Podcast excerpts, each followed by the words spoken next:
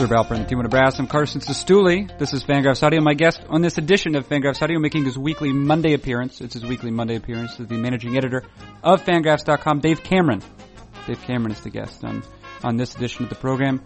As he does every week, Dave Cameron endeavors here to analyze all baseball. Of particular note, baseball's amateur draft occurred this past Thursday through Saturday, an event which naturally facilitates considerable speculation about the future careers of those amateur players. One concept that Dave Cameron thinks ought to be omitted from those conversations is the concept of a player's ceiling.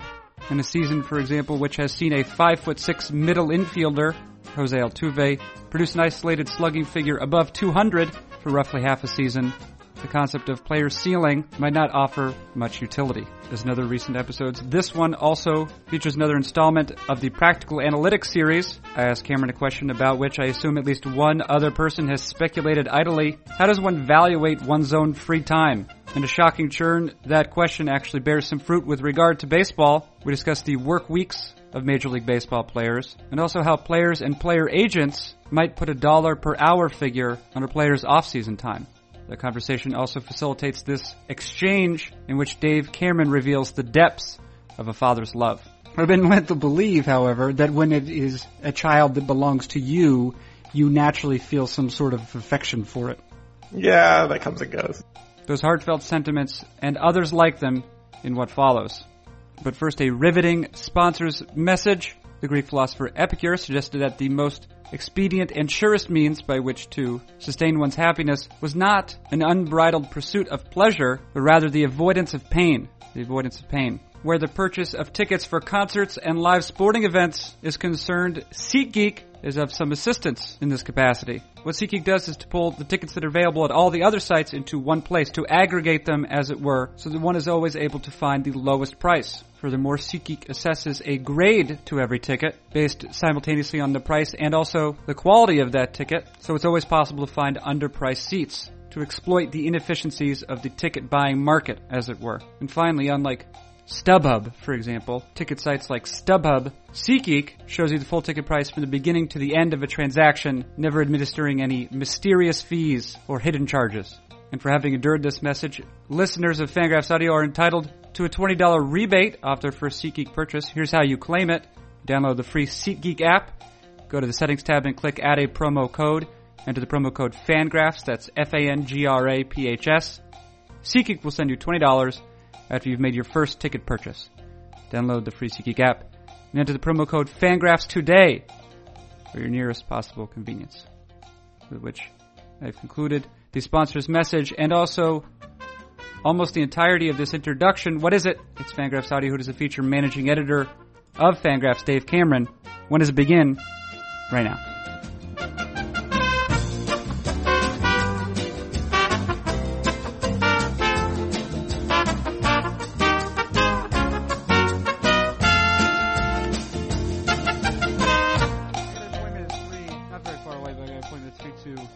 Get some uh, the new healthcare. Get some new healthcare.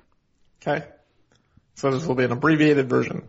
Yeah, but we've been going pretty long. I think the goal usually for us is 30 minutes, but I think we've hit almost uh, around 45 the last two.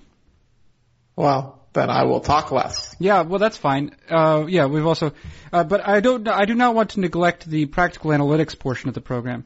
Of course not, Cameron. And today, it, it is what people come for. Yeah. Today, uh, well, we'll make it brief though. But here, I remember recently you were sharing with me an anecdote uh, regarding some home improvement um, uh, home improvement project you and your wife were conducting on your house. You were attempting, I think, to to sand down a popcorn ceiling. Does that does that sound familiar?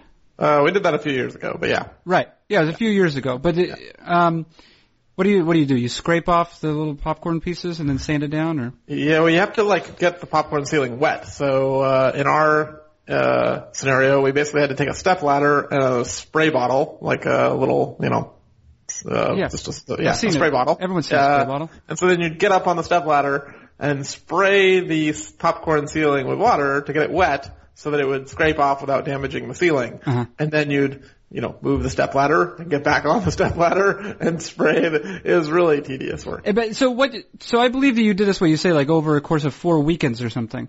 Yeah, it took us a long time. a long time, and there were still you you anyway you did damage to your ceiling anyway that necessitated the the visit a visit from a, an actual qualified person.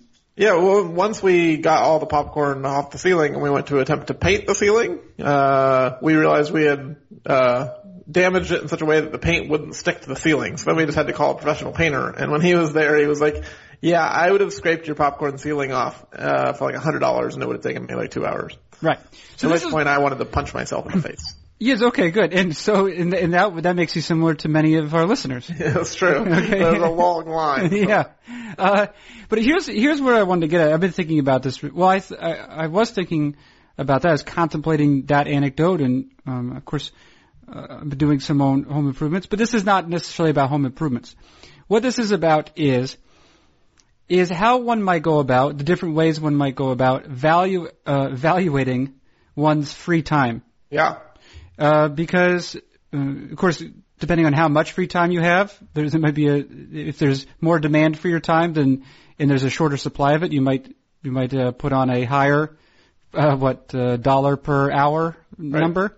Yep. Um, even if you're not particularly wealthy, I can remember as an undergraduate, when I was positive that I was going to be a literary superstar at one point, I I regarded I had a very I had very little money, and yet I regarded any sort of obligation, um, even if someone was going to pay me, I would say no. If I'm not making like three hundred dollars per hour, five hundred dollars per hour for whatever thing you want me to do, which is no one was offering me that, I said then I'm not going to do it because that's how much I am valuing my free time.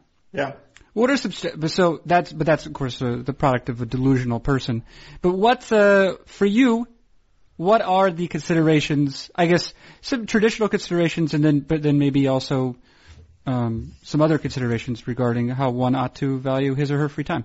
Yeah, I mean, this is actually uh, something I've spent some time thinking about in the past, especially since having a child, because then your free time gets dramatically changed, and you come into uh, uh, a situation where you have to pay someone else to watch your child with some frequency, whether it's a you know a babysitter or a nanny or daycare Or- facility. Or a well-behaved dog? Is that is that a possibility? Uh, that would have to be one really well-behaved dog. Yeah, okay, right. Um, also, probably not legal in most states. Fair enough. Fair enough.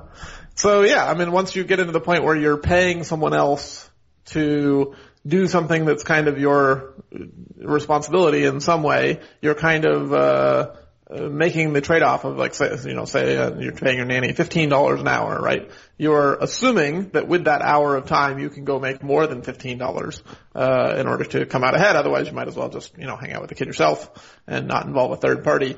Um, and so I think for a lot of people with children, they have to make this calculation, um, and we've had to make it recently. And so I think the, the kind of formula that I came up with is during the work week, I will value my time at roughly uh, like my extra time above and beyond the hours that I'm already basically contractually obligated to work at double my hourly rate. So uh, to to add like a tenth or eleventh or twelfth hour of work during the day, I'm going to essentially consider that uh, overtime. And because I don't have a lot of free time, instead of paying myself time and a half, I'm paying myself double time. So I, I'm going to say if I have to uh, put in an extra hour of work uh, in order to justify paying someone else to watch the kid and paying potentially for you know someone to watch the dog if if the dog needs additional care or if I'm not able to uh, exercise her in the proper way. Um, I'm going to need double my hourly wage in order to give up weekday hours. On the weekend, I'd say it's probably closer to something like uh, time and a half because then there's you know the wife is off work. Uh, there's potential to divide and conquer, so it's a little bit easier for me to give up. Uh, Well, there's some- also so so part of evaluating this, right? You have to determine it's not just a, necessarily a one to one. Like, say you were going to be making, say you a person was making uh, twenty dollars an hour, yeah and then and a, and a nanny costs twenty dollars an hour. right. There's also the the other consideration, which is that you love your child.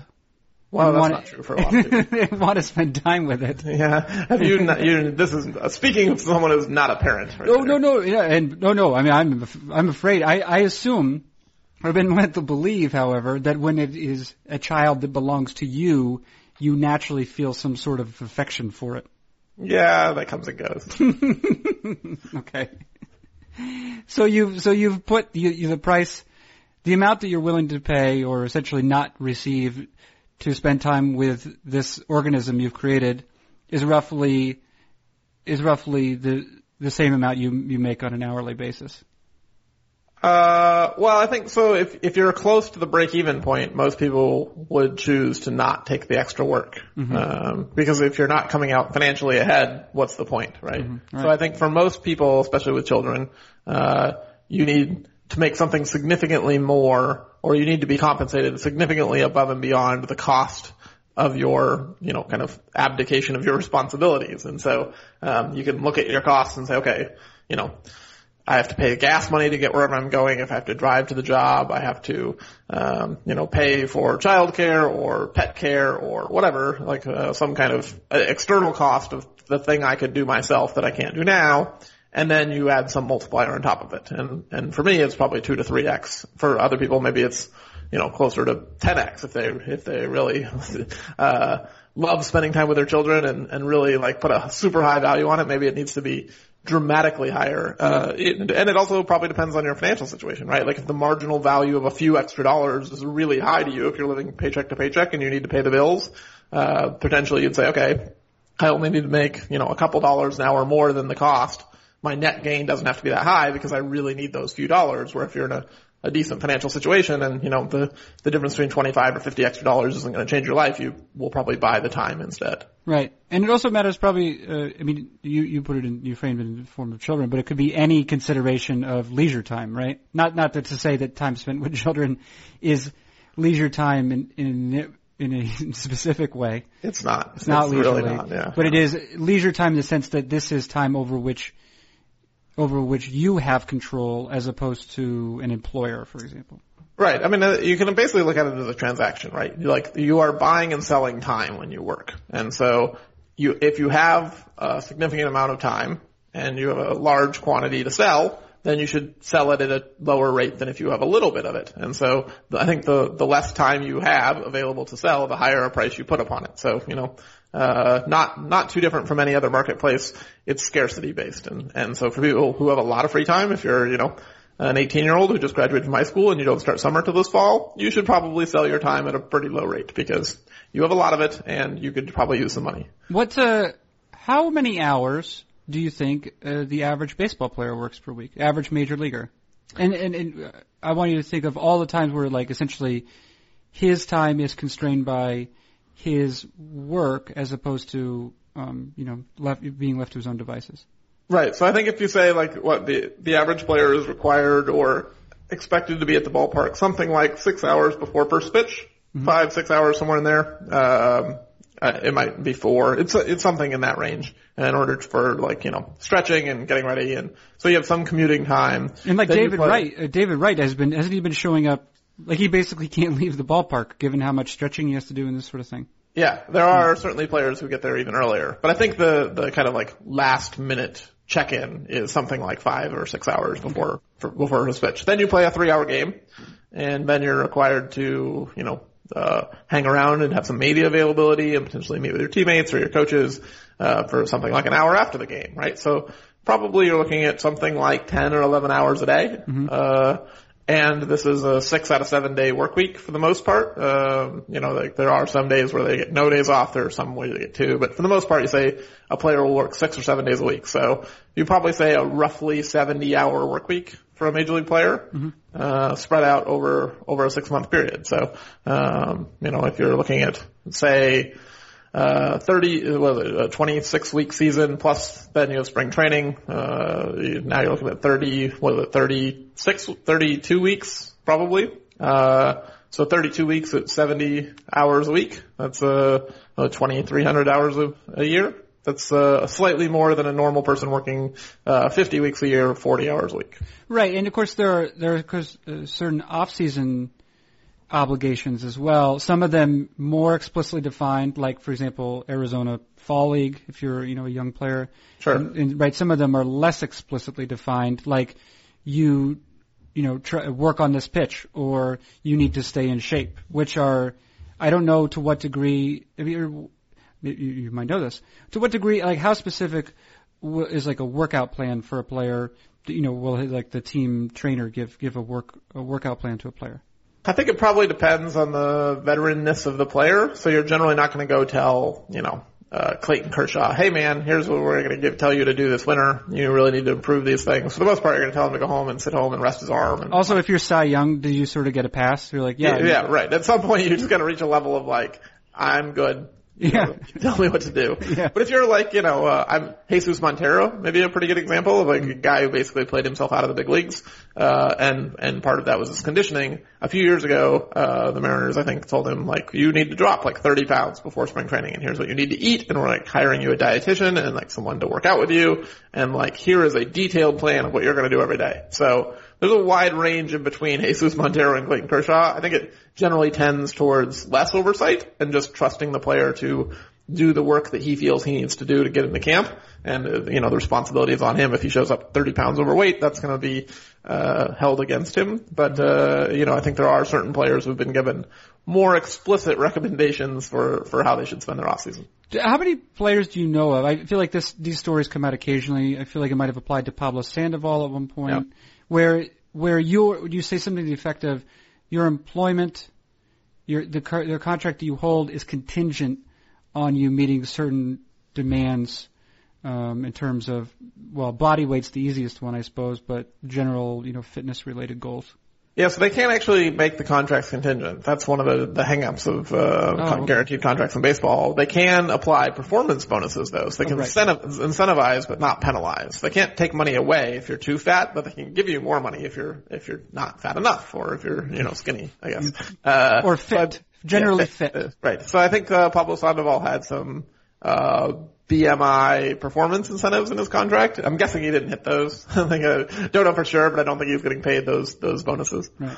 But at a, I mean, at a certain point, of course, uh, the player might see. Of course, this is a question we were talking about. Evaluate, you know, evaluating, or I should say, evaluating free time. Yeah. Players, especially those who have not had a contract, have not, you know, have not reached free agency or have not signed a length, you know, a lengthy and, um, uh, you know, healthy extension.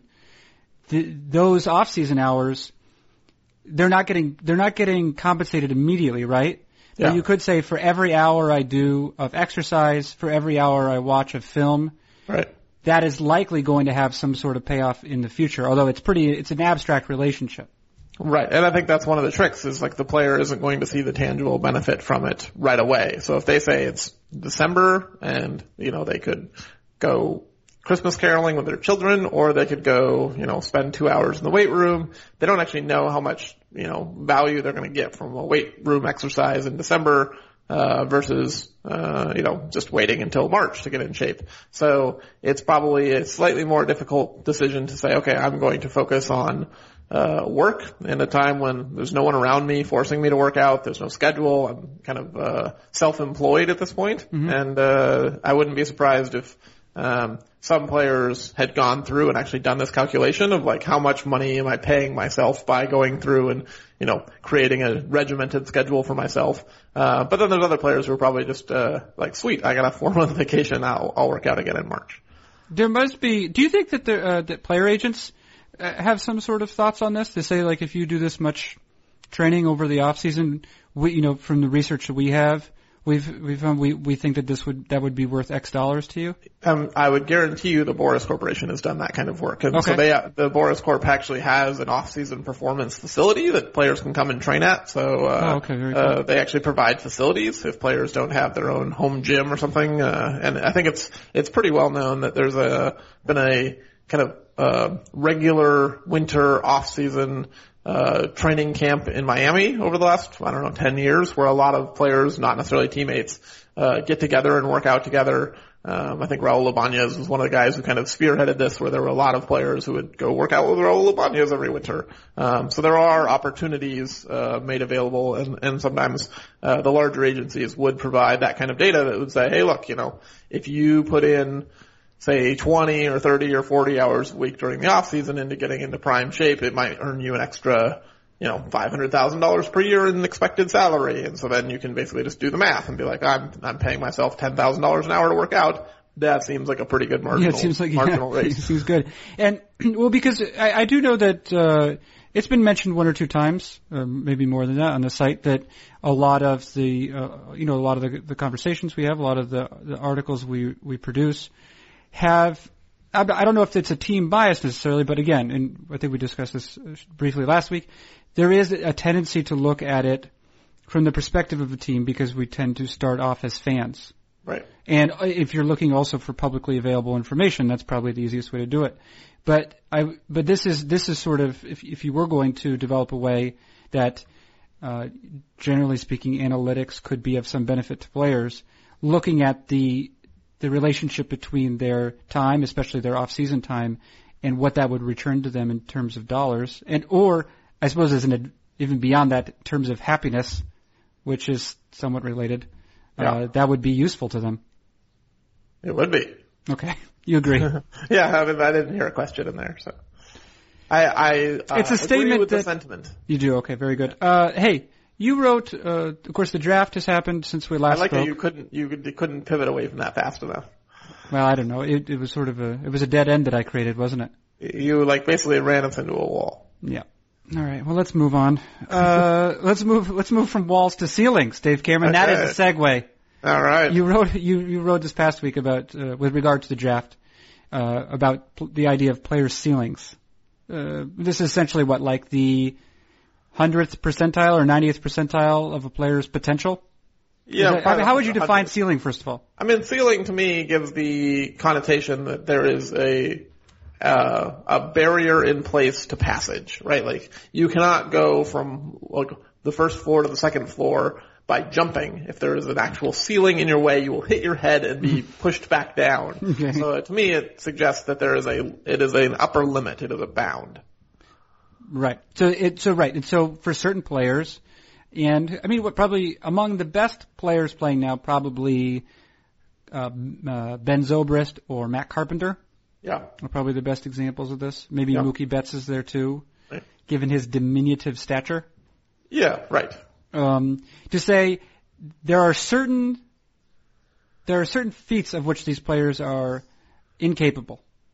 Right? Like if you look at me, you're like that guy's not going to throw 95 miles per hour, and you are right. Yeah. right? And and the equivalent to that would be if you look at Mookie Betts and say this guy is never going to hit 25 home runs in the majors.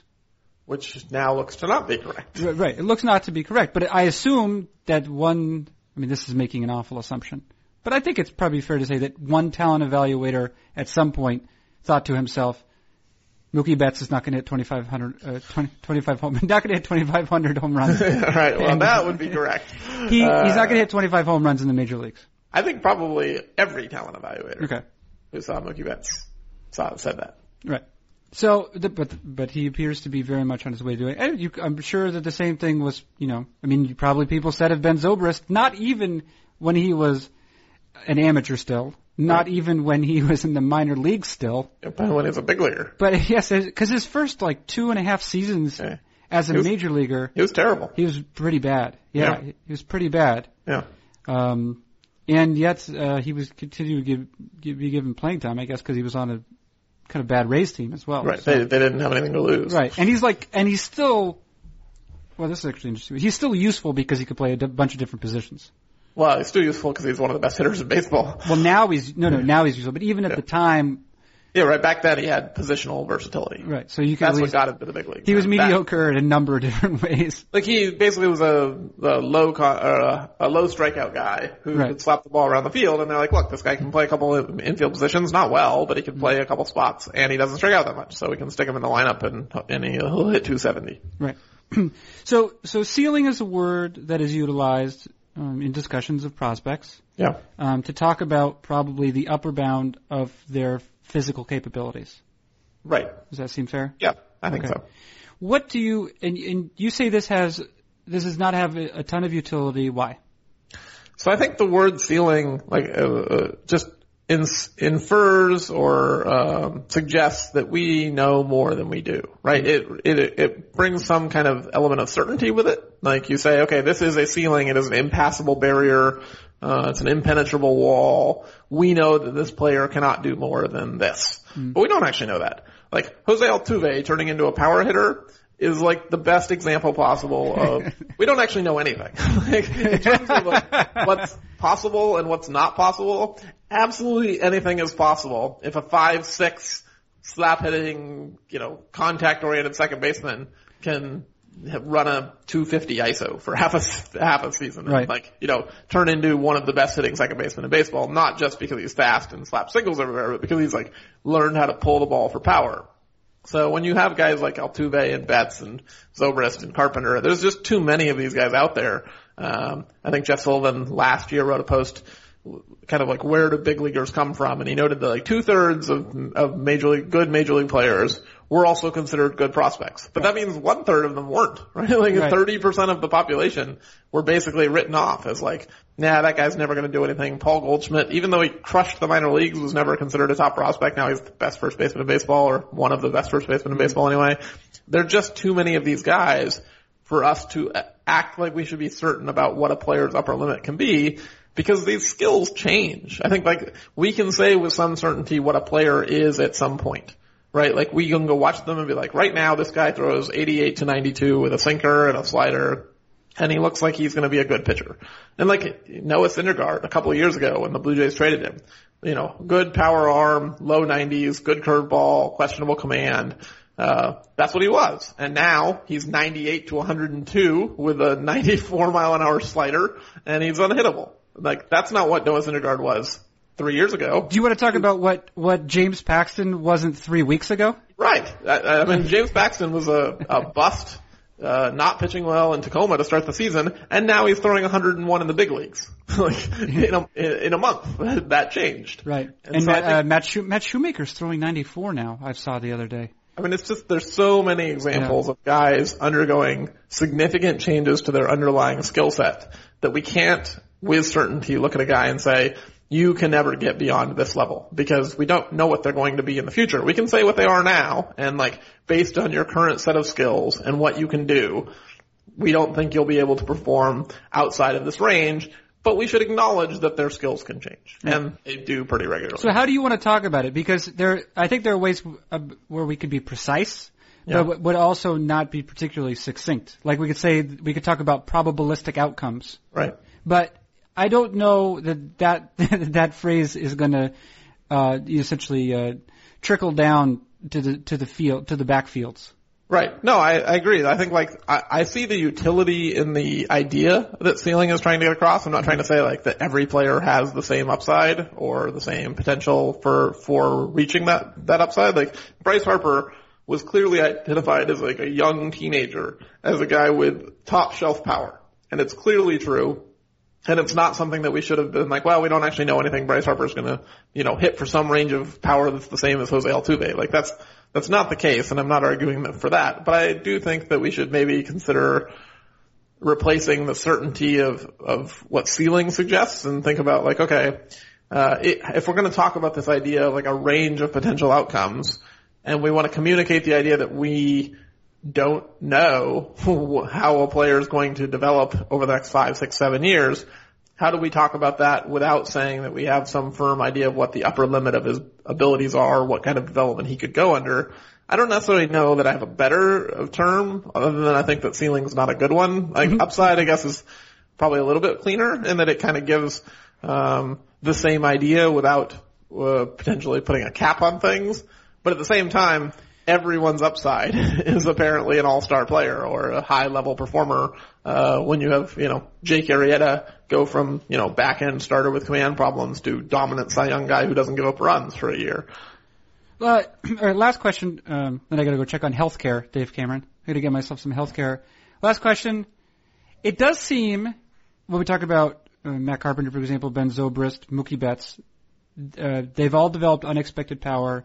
Yeah. They all also possess what, what I would say above average to plus I, uh, contact ability and control of the strike zone Right. and I'm and I feel like that. Um, this is uber anecdotal, Yeah.